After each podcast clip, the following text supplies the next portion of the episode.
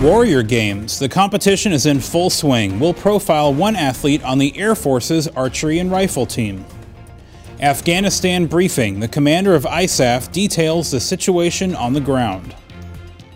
And Turtle Time. They just got out of rehab, now it's the Coast Guard to the rescue.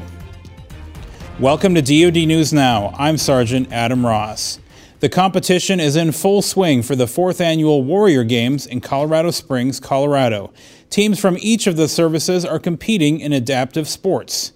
Petty Officer Lori Bent reports from Colorado Springs with the story of one athlete on the Air Force's archery and rifle team. And I was actually pretty accurate, and I decided from there on I was going to do it. And I love it. Retired Staff Sergeant Daniel Crane demonstrates his unique archery style using a homemade mouth tab and his teeth to shoot. We first caught up with Crane at the Warrior Trials at Nellis Air Force Base, Nevada back in April, where he tried out for virtually every event.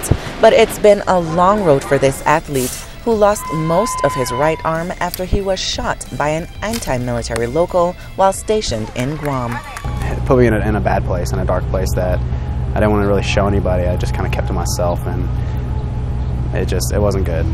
And um, now that I am into back into sports and more sports than I actually wasn't before, I just I mean I have this huge smile and this huge like glow that I think I have, and I just I feel great. Crane earned a spot on the Air Force team and was even selected to compete in the recent Invictus Games in London.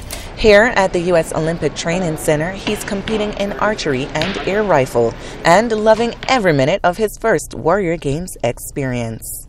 It's huge to me. I mean, this is one of the greatest honors I've ever had, and alongside uh, competing over at the Invictus Games for Team USA, and here it's just it's just as big, it's just as uh, memorable and and honorable. Reporting from Colorado Springs, Petty Officer Lori Bent, DoD News. To check out the medal count, head to teamusa.org or search Warrior Games on Facebook. The commander of the International Security Assistance Force and U.S. Forces Afghanistan, General John Campbell, briefed the Pentagon press via satellite today.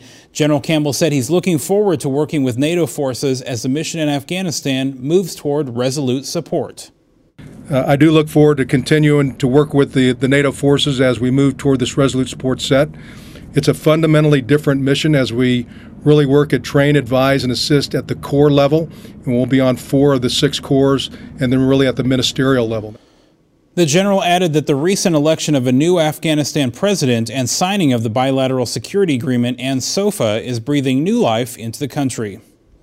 Closer to home, U.S. Coast Guard Station Gulfport helped return a group of rehabilitated sea turtles to the Gulf of Mexico yesterday.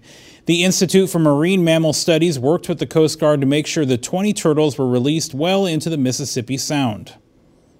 I think it's great. Like I said, I've been out three or four times now, and you know, for me, it, something about it just makes my day better. You know, I know just releasing that one turtle is going to make me smile for the rest of my day. So that's why I always jump on board every time we do them. If I can jump on, I'm on.